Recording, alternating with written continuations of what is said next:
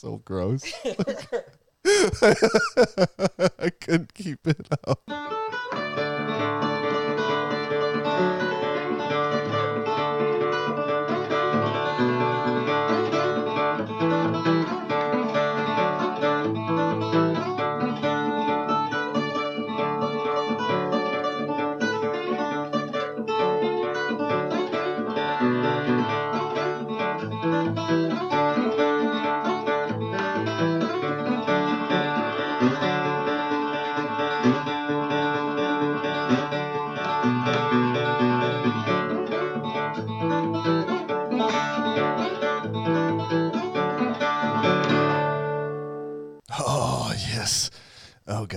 Guys, guys, guys, guys, guys. We finally made it. guys, we did it. We made it to the Buddy Holly episode, everybody. I don't know if you guys know this, but me and Ian, we kind of really like Buddy Holly. I mean, I may have mentioned that I have him tattooed on my arm. No, that's a tattoo of yourself. We've talked about this. Damn, I've aged poorly. But in, in all seriousness, I we we kind of do have like a theme where we, uh, in general, don't really uh, venture into truly popular people. You know, we we we we talk about a few people who really have Yeah. some name recognition, but like Bob Dylan. yeah, like well, we have never done an episode. I- Okay, we never done an episode about Bob Dylan. We talk But about we Bob Dylan mention we mention famous artists like Yeah. Bob Dylan all the time, but we rarely ever do famous Yeah, artists. and so this is, I think, one of those times where we're we're really going to like you know step around that for the first time and uh, do a full episode on Buddy Motherfucking Holly. And I think if you know anything about him, you know just uh, uh, how You know bad- the basic you, story. you know how badass his story is going to be, no matter what. So uh, you know, so strap in and uh, get your dude check out this song. Uh, I don't know onesie out or whatever. We'll get some merch later, but you should you can just write on your own clothing for now. I don't mind. we'll send you a blank T-shirt if you send us five bucks. or just go go get a pen. I don't know, man. Deal with it. Well, I'd like to start off this episode with a quote. Even though Buddy Holly never had a number one single in America, his legacy is immeasurable. Damn fucking true too, man. Buddy Holly was born Charles Hardin Holley, spelled H O L L E Y, on September 7th, 1936, in Lubbock, Texas, as the fourth and youngest child in his family. Well, I think he f- made a really good ch- idea changing his name to what he did. Well, actually, he originally had it spelled with an E, but it was a mistake on the part of a record company talent scout, and that's why it ended up getting changed to H O L L Y. Oh yeah, just because So one person wrote it down wrong once, and all of a and sudden, that was his name. That was his stage name forever. yeah, that's that kind of sucks, but you know, whatever.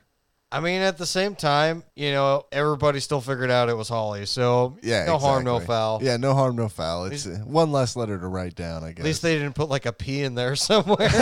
yeah, What's Hall P? yeah, exactly. Introducing Blubbly Blopley.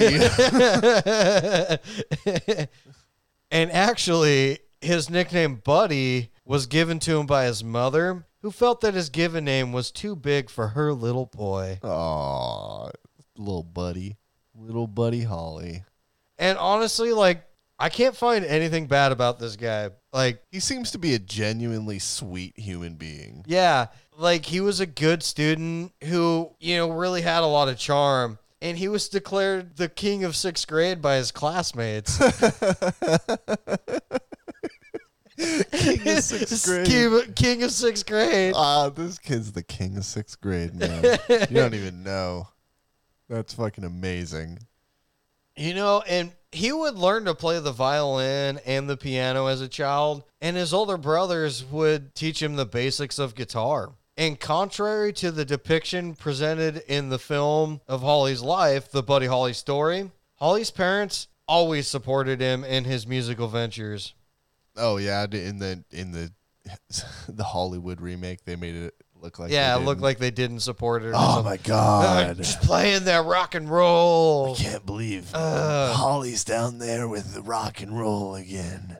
No, they were super supportive. His dad was a tailor by trade, and you know they would just support him in everything he did. Like they would help him come up with song ideas. They'd even write a letter to the editor of Lubbock's newspaper in defense of rock and roll loving teenagers. You know, referring to an article of the uh, rock of them getting lambasted in a conservative editorial. Oh shit. So I, I- you know it's Texas, so you know the goddamn rock and roll kids. That's probably the whole article right there too. Yeah, but it's like so PG. Like all of the music they make is like, let's go hold hands, and then when we're 21, you can kiss me on the cheek. and it's like, he really did write some very wholesome music. like who you who you mad at, dude? It's fucking Buddy Holly. He looks like he should be fixing, I don't know, your computer or something. I don't know. He's not threatening. Why are you guys? Why are you He guys- really is the nerdiest looking rock and roll star of all time. I time. just want to give this dude a hug. Like Buddy Holly seems like a genuinely sweet looking dude. And you see these like live photos of him, and you see like actually how lanky, lanky and awkward. He Oh, is. yeah. like because they put him in these big fluffy sweaters, clearly because well, they weren't sweaters; they were suits. Yeah, well, okay. The, in, in a few of the images. Oh the yeah, you mean those little like Yeah. sweater vest things? Yeah. because it, it clearly like bulks his torso out, but you see him extended out, and I'm like, oh man, he's got my body shape. Well, and I mean, I think it's just like a bunch of old dudes going, "Oh, the music's changing. I don't like it." Yeah, this You know, this isn't country. I've been guilty of saying that.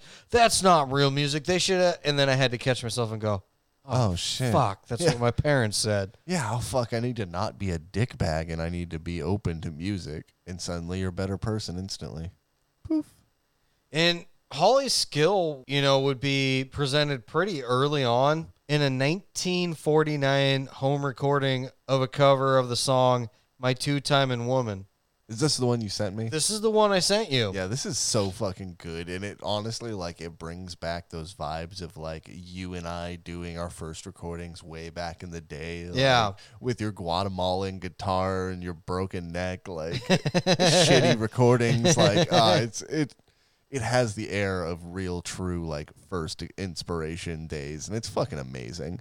The thing that was crazy for me was I was listening to it and I go, oh, okay, okay. And then he breaks into a guitar solo and it's like, you know, there's no other music accompanying. It's just so, uh, him solo. And it's just like, oh, he's looking to see where the song can go from there, you know? Like he actually recorded a solo, you know, before like there was even a band there. So obviously that kind of style was present within him. Yeah, the solo at the end is fucking cool. It really is. Like listening to that, I was like, wow, like it's so changed, like out of nowhere, and the recording gets all fucked up because like the tone changes. Yeah. it's, it's, It's still cool though to see where he came from. Like honestly, Mm, I love it. Yeah, honestly, like it's not really on my do check out this song, but if you get really into Buddy Holly, you should probably check it out to kind of see where he started. Yeah, it's worth it, especially if you can deal with lo-fi stuff. A lot of people can't because a lot of people are, you know, more modernized culture musically wise. But if you if your ears can deal with lo-fi, check that that track out. You'll enjoy it.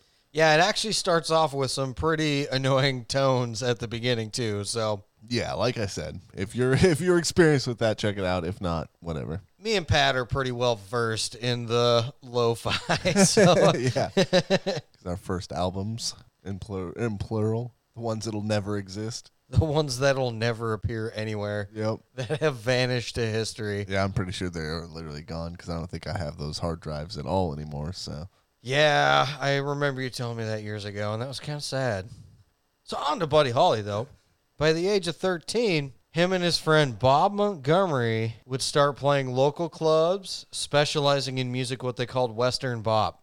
Western bop Yeah, was so that's like a like kind of like swing rock kind. I have no fucking idea, honestly. I looked it up. There's like no definition of it. I think it's just a term they came up with. Yeah, it, it must be kind of what they were playing, like the early rock and roll, slightly Western influence, but super poppy. it was super country. Like honestly, especially with like our last episode with Janis Martin, you know, she was really influenced by country in her early life. So was Buddy Holly. Buddy Holly really wanted to play country. Like, Yeah. and you can tell that with the my two time and horse song that we that I just mentioned. You know, I mean that's a country song. Yeah, it, And I think I said my two time and whore. I meant to say woman.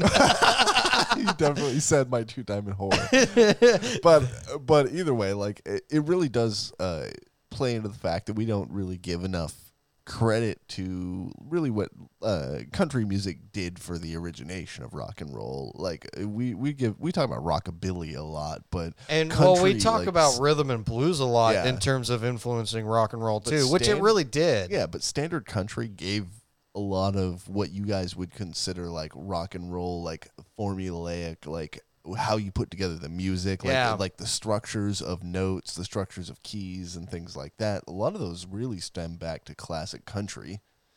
Well, and if you look at a lot of these early rock and roll rockabilly artists, a lot of them originally started out playing like country or singing gospel, you know? So, you know, it kind of gave them a basis and then rhythm and blues came out and it goes, I won't do that. Yeah, I'm here. I don't want to play with this anymore. But inevitably, it ends up being an acclamation of all of them, which is really the the thing that we're that we are exploring just kind of between me and Ian and what our focus is with this whole show is just we're going to keep diving into that that unique blend of things that came out with this brand new music style like that would now like cuz you really think about it rock and roll when it blew up suddenly took over the whole world within like weeks. yeah, within yeah, whatever the time period is, it took over the world so quickly, and ever since it's been like the new standard. Like you think about rock and roll now in the 2020s, and if you're a young kid and you think about rock and roll, that's like to you it is just like the most generic style of music. You know what I mean? Like calling a band rock and roll now means we don't really have a style.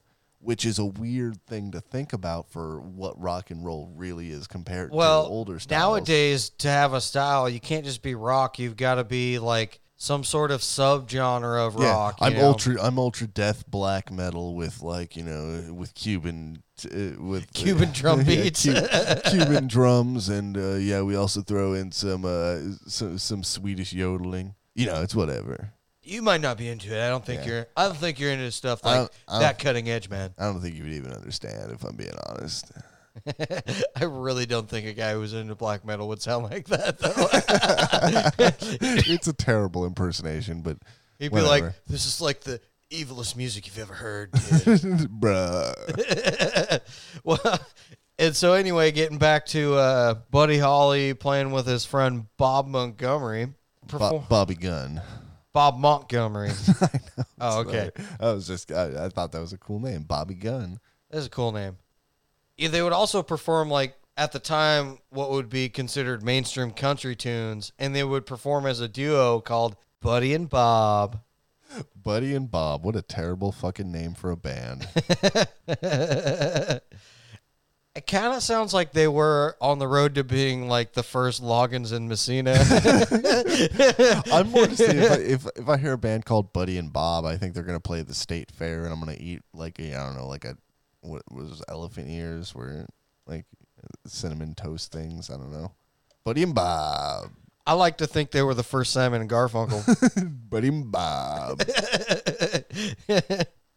now, of course, around this time, as we've mentioned countless times, rhythm and blues would be played on the radio and it would have a tremendous impact on Buddy Holly, like it did with everybody his age at that time. So this is such a cool and weird anomaly. Like so many people from so many different genres. I'd say probably about like eight or nine source genres because we have like we have the the upbeat versions of, of jazz and the downbeat versions of jazz, and then we have like the country origins and all these different origins. All were like primed and ready for something.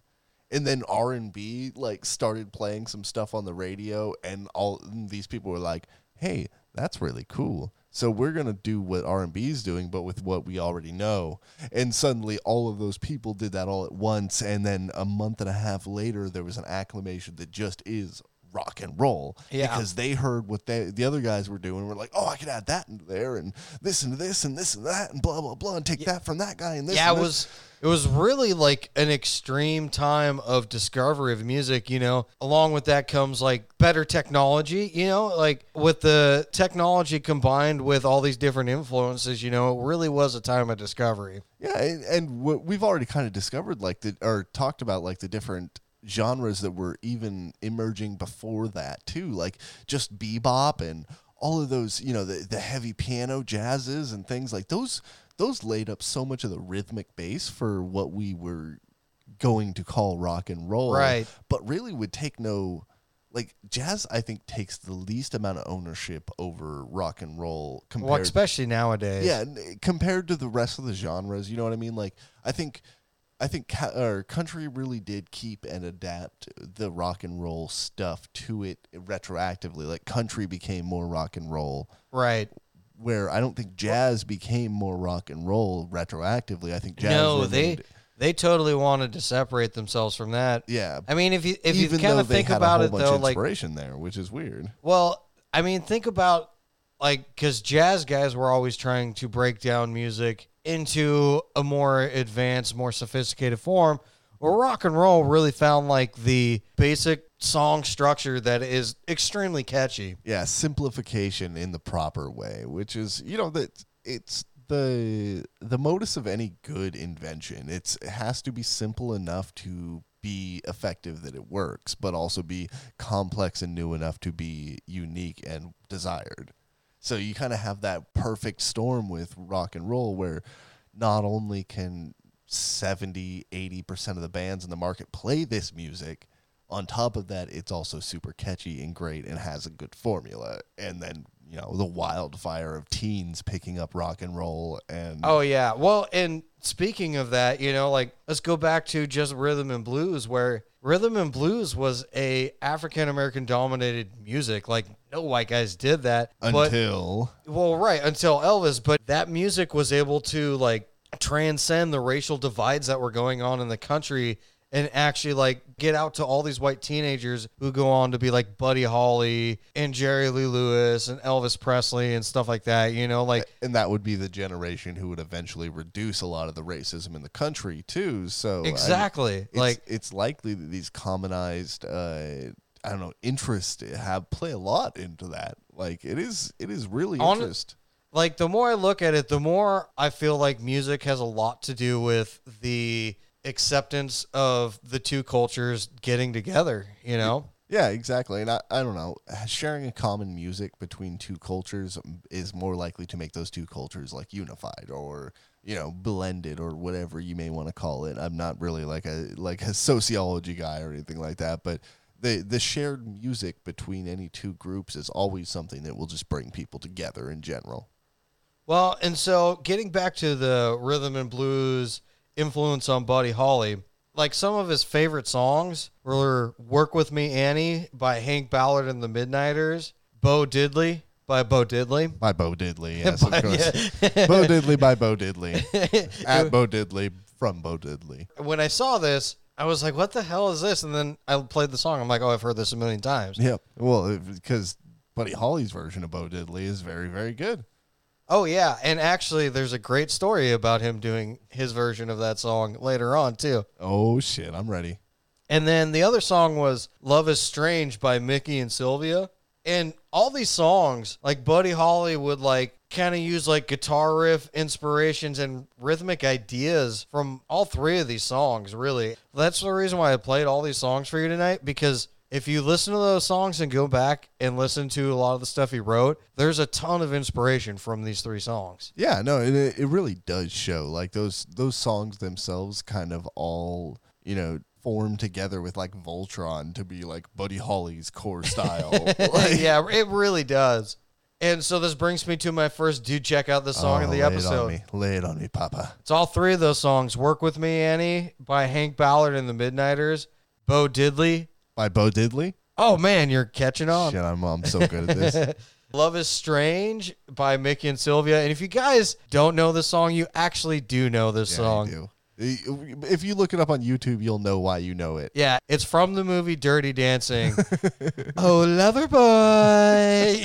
This is like the second time you've done that impression tonight. I think you just really enjoy doing it. uh, the guilty pleasure, whatever. I think you're gonna go home and watch Dirty Dancing tonight.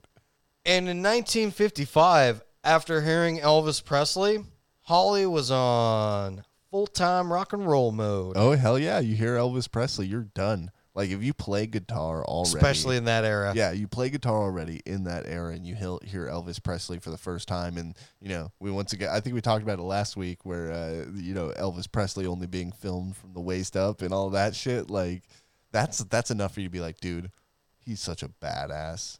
Like they can't. Oh, yeah, they can't just- even film his legs. He's so cool. Can you imagine how much your mind would explode by seeing him? I know we've talked shit about Elvis Presley, but he really did like help start a cultural revolution with this music. Honestly, Yeah, he, he really is like the wave cutter. He's the very front of the ship that is rock and roll, and it, and he he cut through the waves and made it work because he was transcendently uh, popular.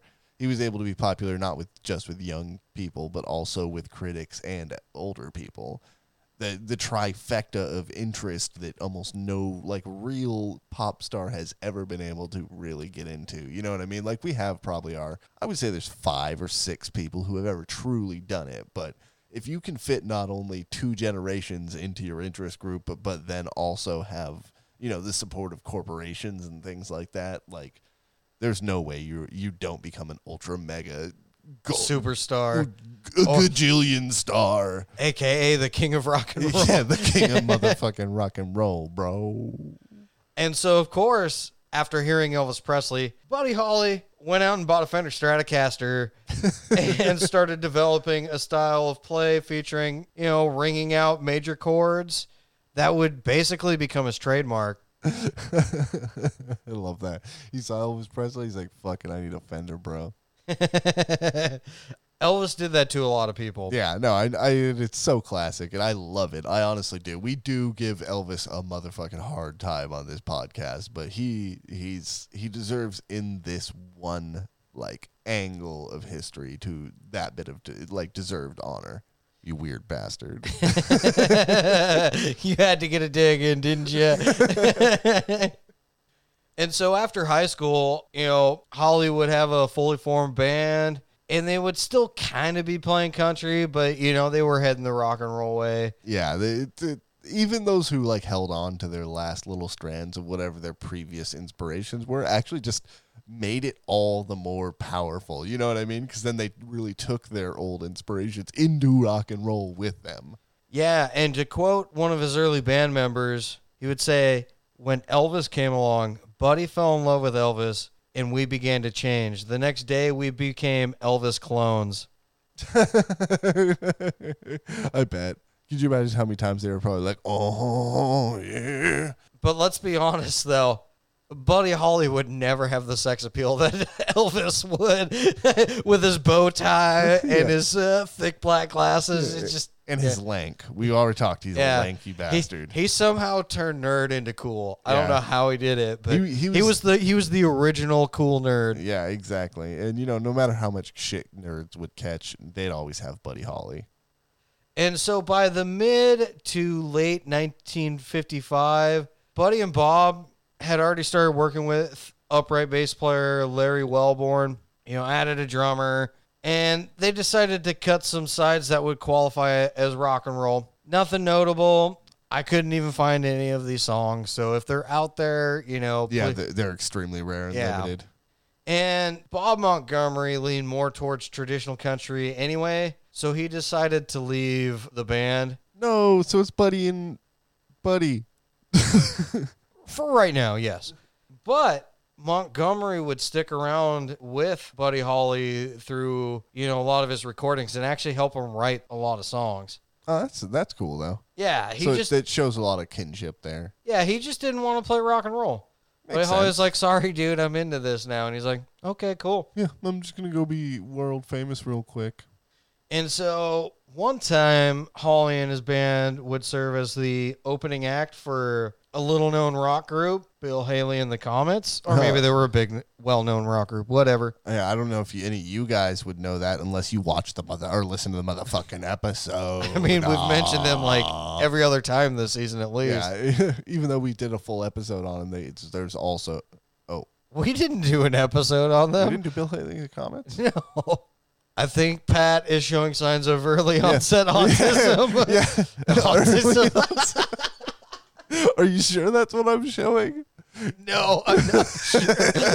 but whatever it is, I'm showing those signs too. I think maybe we just considered it and we just never did an episode. I apologize, Jesus, Ian. This is like 30 something episodes now. I don't know. I can't I can't keep them all in order.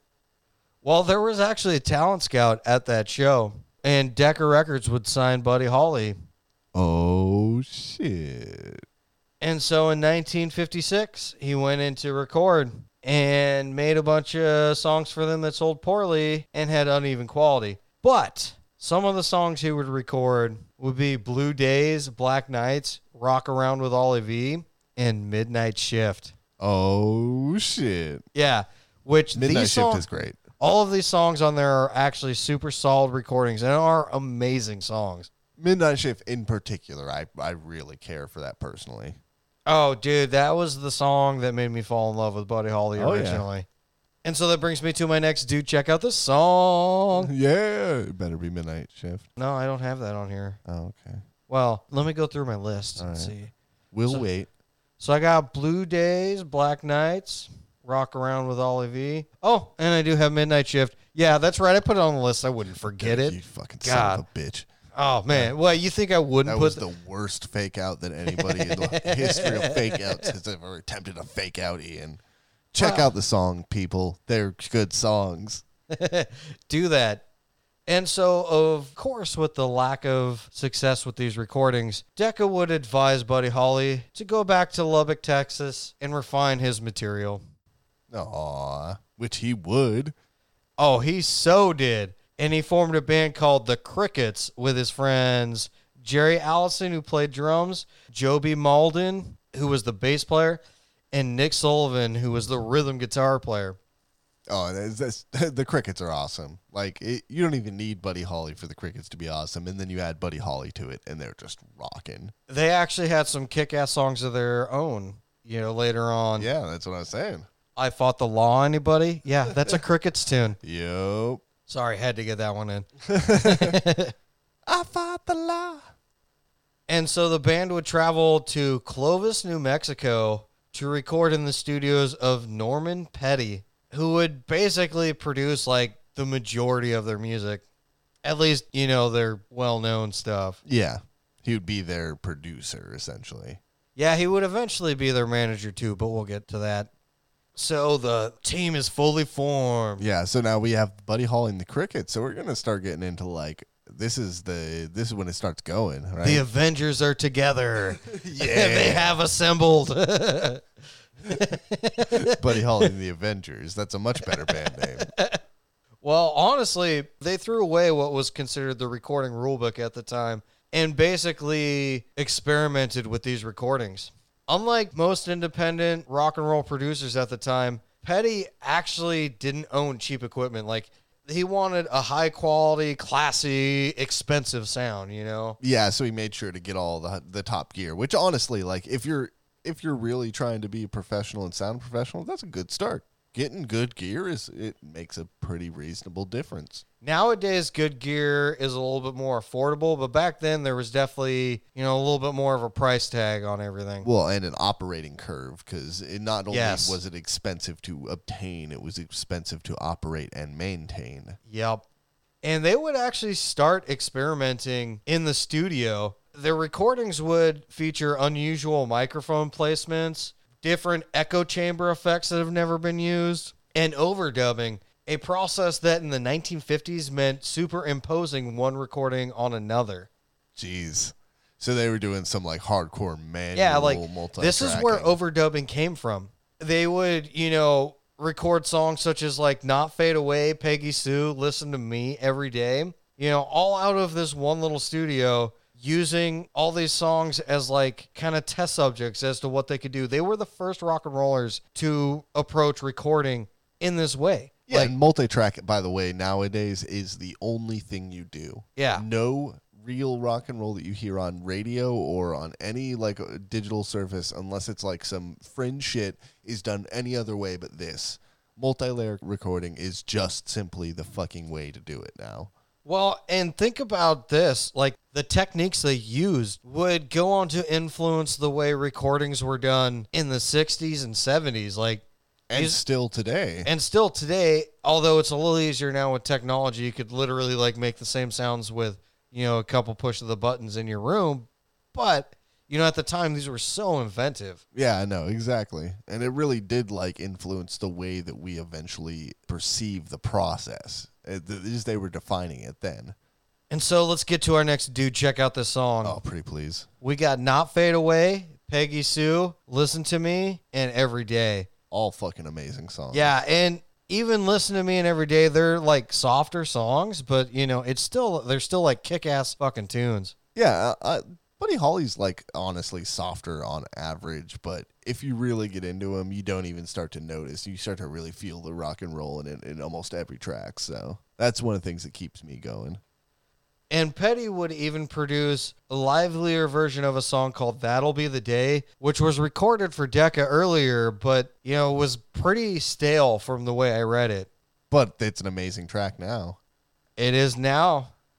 he recorded the song that made Buddy Holly famous. That'll At least the day version that made him I famous. die. Yep. From that intro to the rest of the song, it's just it's just awesome all the way through, honestly. Yeah, they're they're so fucking good. Like it between honestly that'll that'll be the day and Midnight Shift. We already talked about those, that song, but those two songs really, really, really got me into to Buddy Holly. And I don't know, check them out. If you're not gonna check anything else out, check them out, bro. Well, and because of that'll be the day, like this re-recording of it, it actually made Decca pay attention to Buddy Holly again. They would end up signing Buddy Holly and the Crickets to Decca's subsidiary label Brunswick. While any of the recordings that were labeled as Buddy Holly just as a, like a solo billing would be on the Coral label. So there was actually like a separation in these recordings that they were doing of Buddy Holly and the Crickets and Buddy Holly by himself, which would actually explain why there's some big sound difference in, you know, a lot of the stuff they would record, you know, because there was actually Buddy Holly and the Crickets, the rock and roll band. Yeah, that And was Buddy Holly. upbeat, like the the rock and rollish bit. Yeah. But rock, but Buddy Holly by himself is that you actually notice is just like the the guitar and his voice and you know him being extra Buddy Holly ish. I can't go on any further without doing this, dude. Check out this song. If you have not listened to That'll Be the Day, you have to listen to this song. That'll be the day that When I, I die. die. But it's great. It it is really a fantastic fucking jam. And we probably shouldn't go any further without talking about his vocal style. What do you say? Yeah, I mean it makes sense uh, because he's singing. His singing voice was likened to that of a person with hiccups. That's a fucking amazing. I mean, think about it. He's got all the uh, things that he does. Yeah. That's actually a very good point. He does kind of sound like he's got hiccups. Yeah, and he would use weird stops and he'd stretch out syllables that, you know, weren't normally like stretched out, you know? But it makes sense with his inspiration from Elvis coming so specifically because Elvis did a lot of that like vocalization that was like I don't know nonsensical vocalization just for musicality. And I think though he he didn't directly copy what Elvis did, I think that style that he developed comes from like an independent thing. I th- I think there's also a heavy country style in that though too. Like think of like all the yodeling and uh, stuff Yeah, they that- would do. That's you know? actually a good point. Yeah, a lot of the the uh, like bluegrass stuff has a lot of that kind of vocalization as well. I don't know. That that's one of the things that we is really makes rock and roll beautiful. It comes from probably ten fucking places. He just thought it sounded good and put in his music. Yeah, and there would even be people that would say that when Buddy Holly would practice singing ballads, it had a feeling of nervous excitement, Ooh. which I thought was a good way to describe some of his songs too. Yeah, it, it does make a lot of sense actually because he he kind of does have that like oh oh oh oh oh. I don't know. I can't I can't mimic it. That, Perfect. That sounded That's more like a so That sounded like a monkey or something. I don't know, bro. I don't know what you're doing there. oh, oh, oh. And of course, as part of the early rock movement that Buddy Holly and the Crickets were a part of, the field at the time was still dominated by black artists. And Buddy Holly and the Crickets were sometimes mistakenly thought to be a black group. One time, they were booked with black singers and musicians to play at the Apollo Theater, which we have talked about before, which Yeah. is primarily a black audience, right? Yeah. And I guess the audience was just shocked to see them up there playing. And Buddy Holly and the Crickets went up there and performed anyway. And to quote Chet Filippo, who was playing with the Crickets at the time, the first two days we played the Apollo, we were booed. The third day, Buddy Holly said, Let's do Bo Diddley. And from that moment on, we were a hit.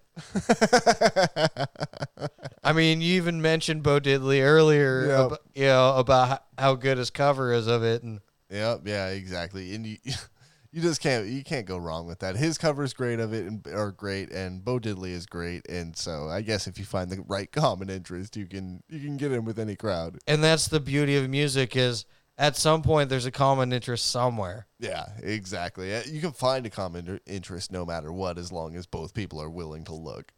yeah exactly like i'm not the biggest rap fan in the world but i can have a conversation about tupac with people you know Yeah, shit. Our interview with Mad Shroom was one of my favorite fucking days of my whole life. So,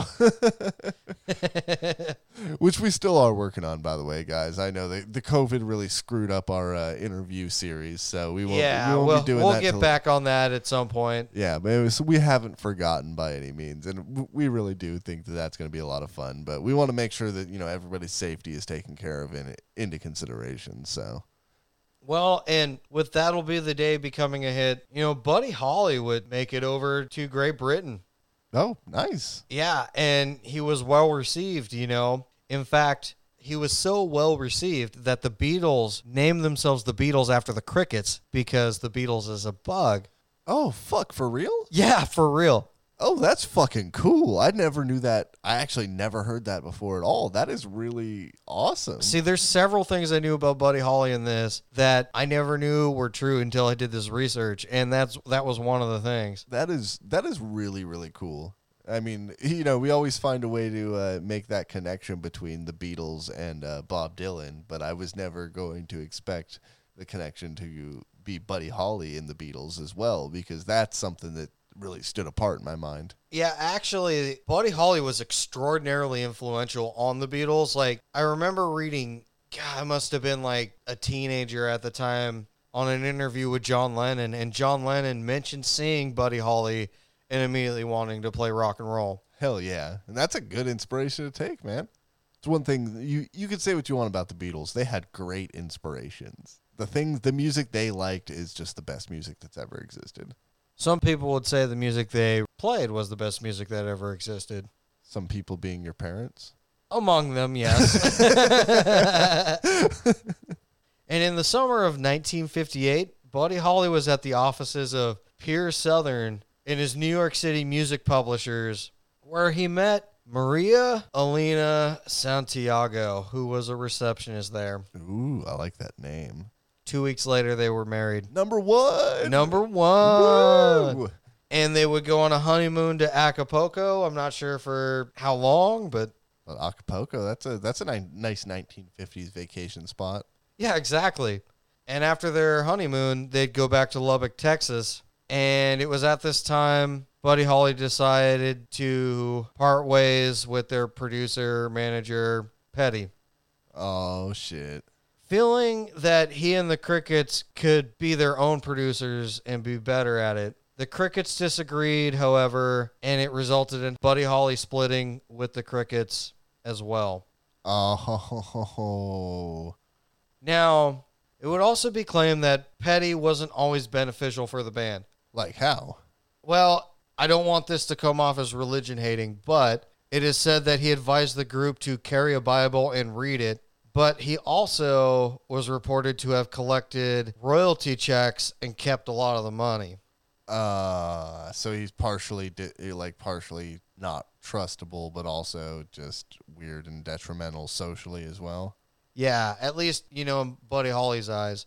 And I think the Crickets, you know, like trying to do a revisionist history and maybe trying to defend them, they were thinking, well, we're getting hits with this guy, so we might as well write it. you know? yeah, no, exactly, and that makes a lot of sense. They do that a lot. So And so Buddy Holly and his wife Maria would move to Greenwich Village in New York City. They found an apartment in the recently built Brevoort, which I guess used to be a famous hotel at the time. yeah, And it was on 11 Fifth Avenue, apartment 4H. Oh shit. Greenwich Village actually has a lot of uh, a lot of musical heritage. We've made a bunch of jokes about uh, Dave Van Ronk and uh, and Bob Dylan stealing songs from him. That all happened in Greenwich Village. Like Oh, that- yeah. that was where all that shit went down. So Well, and here's the thing this is actually around the time when that scene first started burgeoning, the whole Gre- Greenwich Village folk scene. yeah, so it, Buddy Holly once again has another connection there. Yeah. that's fucking cool. Well, and so part of the reason for them moving to Greenwich Village is it had the environment they were seeking. You know, they encouraged creativities and weren't big on what was like, you know, middle class morals at the time, I guess you could call it.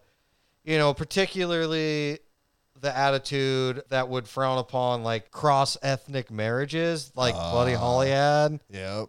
And Maria would be interviewed in 1993. And this is how I would get the description of what their time together in Greenwich Village was like. You know, they were basically night owls. They would take to roaming the new Bohemian streets, you know, frequenting coffee houses and listening to poetry readings and folk singers. Buddy Holly was a big fan of jazz and, you know, clubs like the Five Spot, the Half Note, the Village Gate, and the Village Vanguard apparently were some of his favorite places to go. Oh yeah. Well, those those places are legendarily good places to go listen to, like early, uh, like Greenwich Village, like music. Apparently, many mornings, Buddy Holly would take Maria and his Gibson guitar to the fountain at Washington Square. He'd wear dark sunglasses so he wouldn't be recognized, and he'd play with young musicians and give them pointers. Oh, that's fucking cool. And like dark sunglasses are not gonna like, dude. You already wear glasses with your normal guy like persona. You can't black them out and me be like, oh, I don't think you're Buddy Holly. Work for Superman. well, and even his apartment, you know, would serve as like a stopover for fellow musicians like Phil Everly and Waylon Jennings. Oh shit. I mean, Waylon Jennings is is very popular, but I've also heard of the other gentleman once or twice too. So The Everly brothers. yeah, exactly. The Everly brothers are kind of a, a thing. Well, and I don't know if you knew this, but there's kind of some history with Buddy Holly and Waylon Jennings. I was not aware of this. Well, let me continue the story and we'll get to it. I'm fucking waiting. You got no choice. So in October 1958, Buddy Holly would go into the recording studio. This time he would have an orchestra with him for these sessions, and they came out with two songs It Doesn't Matter Anymore and True Love Ways. Now, many fans kind of took this as a signal that Buddy Holly was turning away from rock and roll and trying to embrace more like a mainstream pop sound, right? I mean, which would make sense because when I was looking into him as a kid, I thought the same thing too. Yeah, it does make a lot of sense. And anytime you get that sort of like distinct uh, sound change, it it oftentimes does appear one way like that. So I think he was trying to look for a new sound to begin with. Yeah, I mean, uh, all musicians do that at some point, especially if you become famous like at a young age. You get to a certain point, and you're like, I want something that's not the thing I've already been fucking doing forever. Well, right. And, you know, he split with the Crickets and they decided to, you know, go with his old producer and stuff. And so maybe it was kind of a I've got different music in my soul now. Like that that whole thing probably like put a stain in his musical soul where it was just like, okay, now I need I need to distinguish myself from this band. Well, yeah, especially like you, I I know that that's something that can happen is if you have a distinct interest and you do that with a specific group of people and then something bad happens, you get that negative taste in your mouth about whatever the situation was and then that can also rub off on whatever you guys were doing together too. So, whatever art that your group may have been doing, in this case it would be music, you can almost, you know, poison yourself against that. Yeah, exactly. And these recordings would become to be known as Buddy Holly's last songs. But they weren't. In December 1958 and January 1959, Buddy Holly wrote and recorded on his Ampex home tape recorder in the apartment a series of songs that would include That Makes It Tough, The Learning Game, Crying, Waiting, Hoping, and Peggy Sue Got Married. And there would be like 14 songs total on this tape that he recorded. you know and, he and these would be his actual last recordings. These ones Yes. done in the apartment. Yes.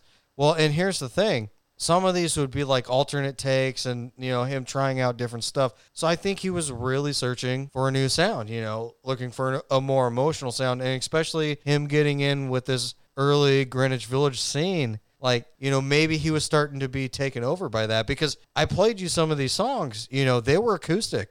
And honestly, like if you listen to his voice, he's got a lot more bass in his voice. He sounds more adult. He sounds like he's looking for something more adult. He almost there's a few like experimental voice uh like he does vocalizations in a few of them to where he's clearly like exploring what he can do. And you know, you get that heavy Elvis, but you also get like a little bit of something else in there and it's hard to identify. Well, and you also can really identify his range. Oh yeah, Like- a range that you never got to see before. A fucking amazing range. Yeah, like I feel like it was covered up by a lot of you know the rock and roll in and of itself. You know, you actually kind of, especially with these songs, you really discover, oh, the dude is a legitimate singer. Yeah, no, absolutely. And if it like I don't know, it's it's so hard because you know the end of the story is so commonly known that I mean it's it well, obviously we weren't going to hide it from the beginning. Like we're not going to say it outright just because if any one out of a thousand people doesn't know what happens, we don't want to ruin it. But everybody kind of knows what happens in this this last little moment where he records his last recordings in the uh in like an apartment and it's kind of this relic that he leaves behind like that's so special and interesting and like good goddamn folklore. Like good goddamn folklore. Well, and you know what's crazy is after his death, these tapes would be given to two producers, Jack Hansen and Norman Petty. oh yeah And these producers would use recordings, they'd overdub them with a full band, so the songs would be more radio friendly. And so every song I mentioned would get released as a new Buddy Holly recording when really they That- were that was- they were overdubs because the original recordings were just him and an acoustic guitar. damn And that's why I made a point to play you both versions when we were doing when we were prepping for the show. oh so those two versions that we were listening to consecutively were the same recording Yeah, so if you if you listen to those back, and it took me a couple times to listen to it, those the vocals that are on there are actually the vocals From that song. are from the song, and the guitar that's been laid in the back, that's the guitar strumming from these songs. that's fucking cool that really is cool Yeah, and they would be released like somewhere in the mid '60s, you know, as like unheard Buddy Holly songs or whatever the fuck, you know. yeah whatever they were trying to you know brand it as but that's still really fucking amazing And honestly, I like them both because there's two different songs. You know, it they're really they really like sound like completely different and one is like a fine production yeah, work. and the other is like what Buddy Holly dreamed to do.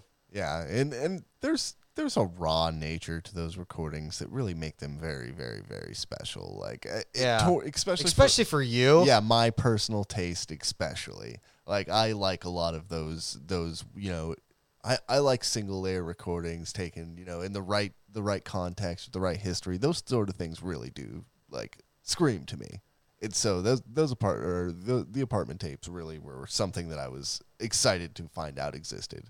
And I was actually like really excited to bring this to you because I've known about these for a long time, but I didn't know if the whole story of him getting into the early Greenwich scene was true.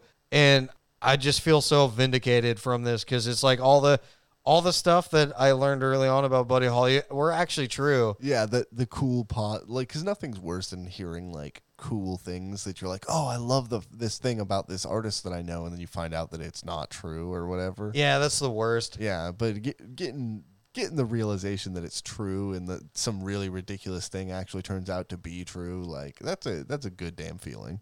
Well, and the other thing I kind of wanted to bring up was how haunting would that be to work on those tracks? Yeah, that would be weird. I don't know. Posthumous work of other people's art is kind of weird for me. Well, and especially since one of the guys working on them was Norman Petty, who, you know, was a huge part of Buddy Holly's life. Yeah, You know, knew him. w- even though it kind of ended poorly, he knew Buddy Holly. Yeah, exactly. It doesn't matter how it ended, especially like after you pass away like that. Like, I don't know, to work on somebody's work after they're they're gone like that. That's I don't know. It's a little bit ghostly, you know what I mean?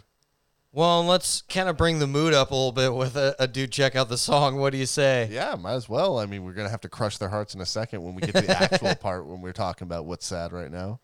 It doesn't matter anymore. That makes it tough. Learning the game, crying, waiting, hoping. In those last three, I'm going to include both versions.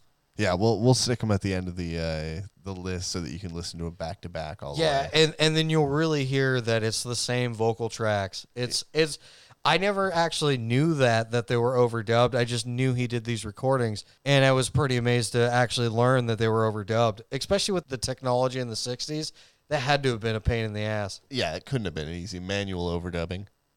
And so Buddy Holly, estranged from the Crickets, supposedly he was broke. I don't know if he was that broke, but he was also contemplating legal action against Petty. You know, this left him little choice but to go on a tour called the Winter Dance Party of 1959. Oh yeah, are we all excited about this?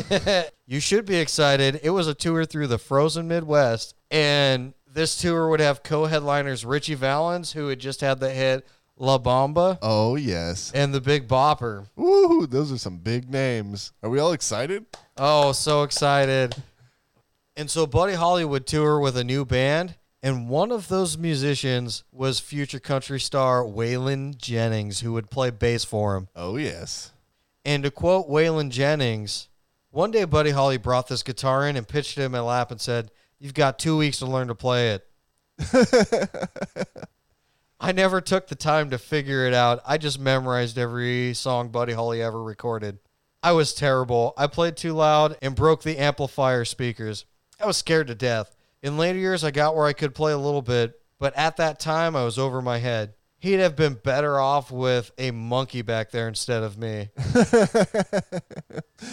Well, you give somebody two weeks to learn an instrument. You you shouldn't be surprised that they don't learn it well.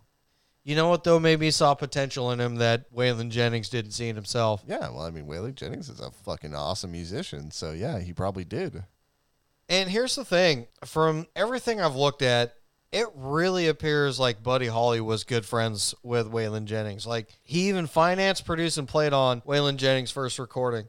A real super country song called Jole Blon, which was a Texas flavored version of Harry Choates. And it's really good. It is. And yes, he said Harry Choates.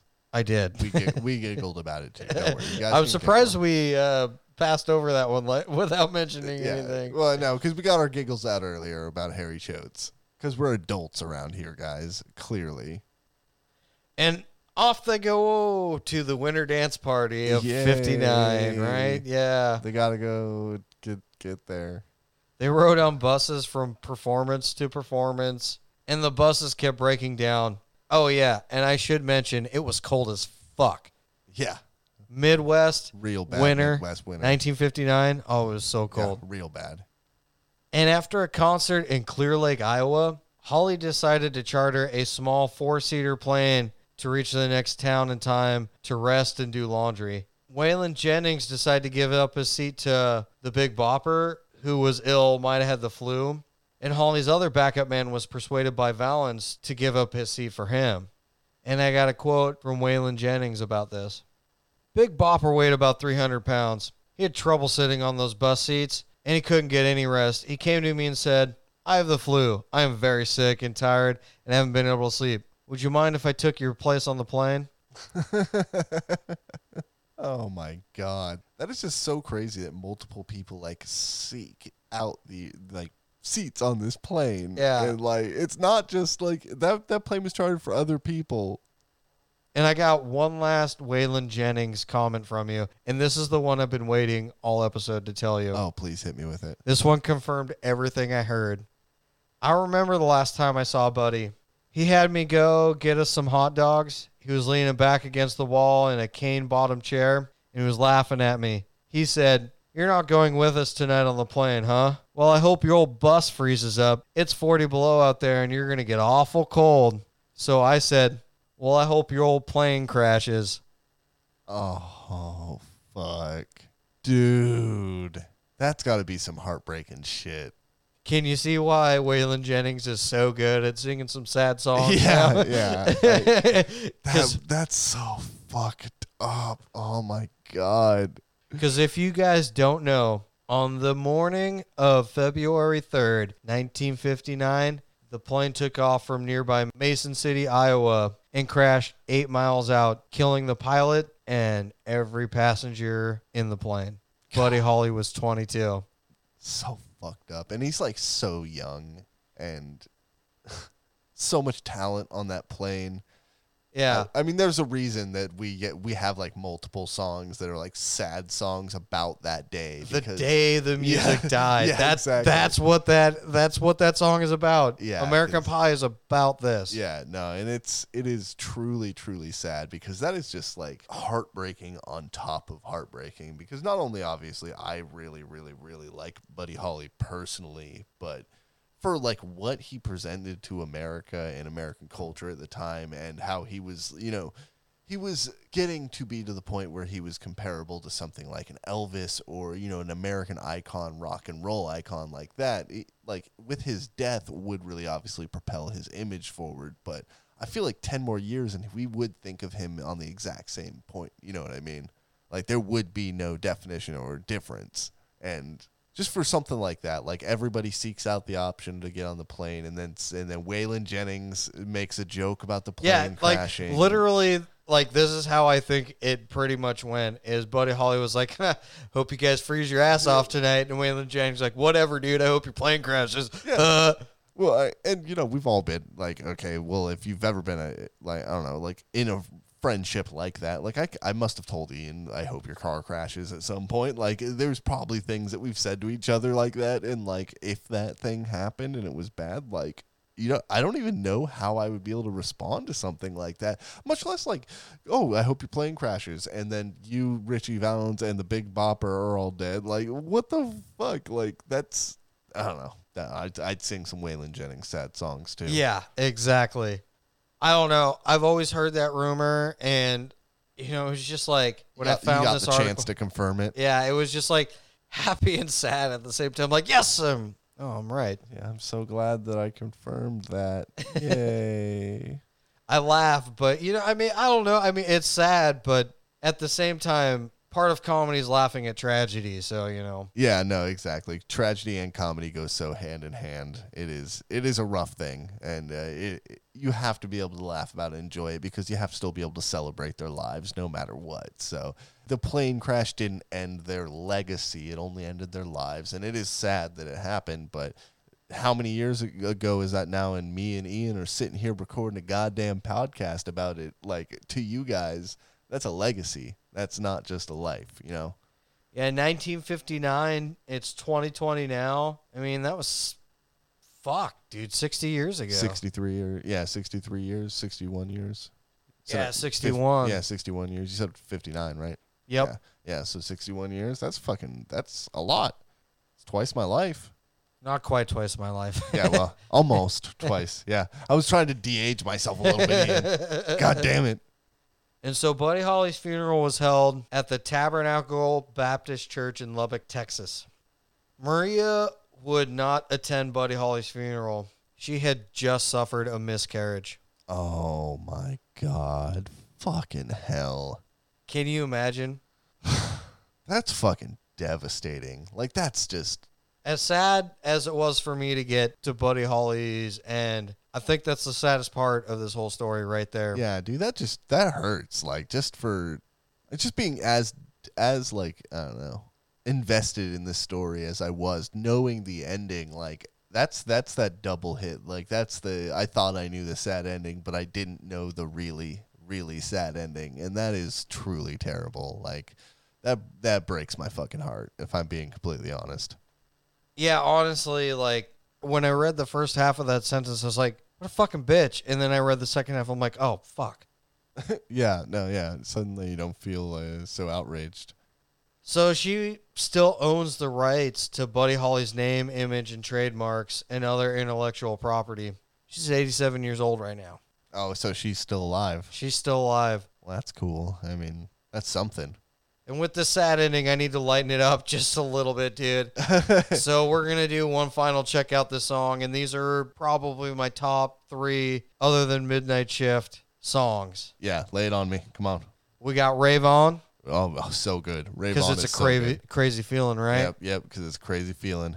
Oh boy, Oh boy, another song that we've listened to a thousand times. and probably one of the coolest intros to any rock and roll song. It's like super basic, but there's this weird like chord and single note tandem that's like super simple to play that just works so well and is maybe baby. Yeah, it's just really fun to sing along to as well. the The song really is just His songs are fucking singable. For some reason that intro has always left an impression in my mind. yeah, it, it is very very good, and it's just such a such a catchy and poppy tune in the right kind of way. That's one thing he was able to do is come off with pop that was not cheesed. Yeah, he had a catchiness that really just didn't come off as cheap. Yeah, and that's that's awesome. I really think that's cool. You know, we're pretty deep into this podcast already. I did not expect a guy who lived to be 22 to have so much stuff we could talk about, honestly. Yeah, no, it's it's amazing actually. But I think it's time for our last thoughts. Yeah, it it it it always do get to this point, right? I mean, we it's the end, so we have to do the last thoughts. I I guess I'll go first. Oh, all right, all right. No soapbox for you guys this evening. Uh, we're gonna keep it nice and simple. I, I'm just going to do what I think is right and pay simple homage to an amazing musician. Like you know, it, it I can't even tell you how many times in my life alone I've gotten like sad about Buddy Holly's passing. Like, you know, independently over my life, even since I was like probably eight years old, the first time I finally understood really what, you know, American Pie was about. Like, I I must have been sad about his death hundreds of times since then. And it really does go to show the value of what he produced not just musically because I'm going to be honest, I think I was sad about his death long before I enjoyed his music. I wasn't 8 years old listening to Buddy Holly's music and jamming on it and truly and appreciating it. I I was sad about the folklore, the the way you know what I mean, like the the three oh, great Oh, yeah. musicians getting on a plane and the plane crash and everything that you know the the emotion that all the songs that that are you know in honor of it like gave to you that was enough. Like that was folklore for the sad rock and roll death. And then to finally like get like into my 20s and realize he fucking made just amazing music and I also really love the music he made and just the the story gets more complex and more more sad the more you actually read into it. It's it is just truly a piece of like American folklore and I'm not uh, like I can't be glad that it happened but a, a rock and roll guy like that just truly deserves to to have that be his his end. You know what I mean? Like immortalized with his you know with with such a great death equaling such sad outcomes. It is it is truly a rock and roll vibe. And you know what? Just fuck it. Thank you buddy holly. You rock Oh, yeah, my last thoughts are going to be along the same vein. Like, honestly, you know, and we've joked about this before. I have Buddy Holly tattooed on me, you know, but he really did change the way I look at music because I love rockabilly. I play heavy metal, but rockabilly is some of the funnest fucking music out there. But I don't even know if I really consider him rockabilly, honestly. Like, he was different than his contemporaries, he's honestly just his own damn thing He was- that's- he was rockabilly, he was rock and roll, whatever you want to call him. he was But a little bit pop like yeah, he just he did his own thing and made some amazing music, and did it in such a finite amount of time. yeah 22 man 20 fucking Twenty two. He couldn't even make it to the twenty seven club. i never did anything before i was 22 Nothing I'm, I'm like still, I'm still generally useless, but by 22, I was way more useless than I am now. yeah, I mean, I don't know. I just he really did shape the way I look at music. It's like if you're gonna play, you know, the typical genre music, you might as well tweak it in the way that's your own style. Always make it your own, and that's something he always really did, and Yeah. showed just the most prolific outcomes with. And honestly, like, I don't really have a whole lot more in my last thoughts. But like doing this research again, actually finding out all the stuff I thought I knew about him was actually true. You know, it was pretty uh it was pretty relieving and also at the same time like really sad. Yeah, it was like reliving a sadness that I already knew was sad. You know what Yeah. I mean? Like I, I always knew, I knew what happened. Like when we started this, but once again, here I am at the end, and you know, I managed to not only make myself a little sad, but you know, really, really once again be in awe of what it is. You know, Well, and it's such a weird turn from the way this episode's gone cuz we were giggling and Yeah, laughing it's, a, and it's a fun, like he's got a fun life. He's Yeah. a good dude. he didn't no do negative- anything stupid. no- nothing, no nothing. Yeah. he, he didn't do anything to nobody. Yeah. He just wanted to make some fun music. Like, there's nothing wrong he did, and to end it in such a tragic way, it's just like, fuck, what could it have been? And that's the biggest thing I took away from doing this. Because when I first learned about him and started reading about him, I used to always think, what could have his music become? I've kind of left that thought process, you know, as I've grown. But doing this research again, I'm going, fuck, what could have his music become? Yep. Ex- especially hearing those apartment tapes. Ten more which- years, what, which I what's heard- the '60s Buddy Holly like? You know yeah. what I mean? Well, and like those apartment tapes, which I've heard, but I didn't know the story behind them. It's like now I'm really wondering what could have become of it. He could have been like a fucking like you know a super influential folk musician. Yeah, musician, megastar. like along along with Dave Van Ronk and Buddy Holly. You know, he was in the same scene like right at the beginning stages of it. yeah, we could have had House of the Rising Sun by Buddy Holly. Who stole it from Dave Van Yeah, Ronk? we could have been making and, this. And we- Bob Dylan stole it from him. yeah, we could have been making this joke in a whole different way all this time, and and unfortunately, a plane took that from us. Well, before we uh, end this so more gracefully than that, next week we have our finale of our uh, big old season four here. We're diving into somebody who I'm actually extremely excited to talk about. Yeah, I've read some of the brief overview of his life, and there's gonna be some fun stuff There's in there. There's gonna be some good stuff, yeah. So we got Screaming Jay Hawkins. He's fucking amazing. I don't know if it, I put a spell on you. yeah, he did that before CCR. Take that, CCR. Yeah. Stealing from another person, huh? Yep, CCR the thief thiefers. But after that, we're uh, we're moving into season five, and w- I just want to thank everybody for listening because we look we went looked at our uh, our stats and shit. We're getting views from around the world in the strangest countries, and And yeah, honestly, like if you like us, you know, we want to get more people. We want to get your friends, you know, your family listen to this. You know, we do this honestly for fun at this point.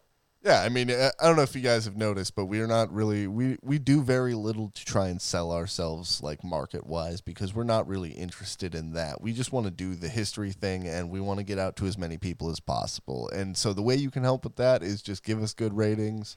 You know, fucking check out our social medias. I know they're not really that active, but that's because we're not really social media people. But if you talk at us or to us, you'll probably get a reply. Probably from one of us for real, because there's no like actual person working our social media but us. And honestly, you'll help us extend our love of music out to more people because, you know, we truly do believe that music is the thing that brings everybody together. Yeah. And that's what we're trying to do. oh, and uh, we are trying to throw together a season of world music in a couple seasons. So if you're from somewhere that's not the United States and you got some cool like local world music, uh, start throwing us recommendations. We'll put it in the uh, list, and you never know. Your favorite artist from your country might be someone we do an episode on. Who yeah, knows? I would love to do some research on some people that I really was like that separated from because I know a couple like even Italian artists that I looked into a little bit and I, I I put them on the list for us. So either way, we love you. Thank you all for coming out this evening. We're sorry we made you sad with Buddy Holly sadness. Um, Hopefully, we made you happy that he's got some amazing songs, though. yep, exactly. So as always, have a fantastic evening. Have a good night.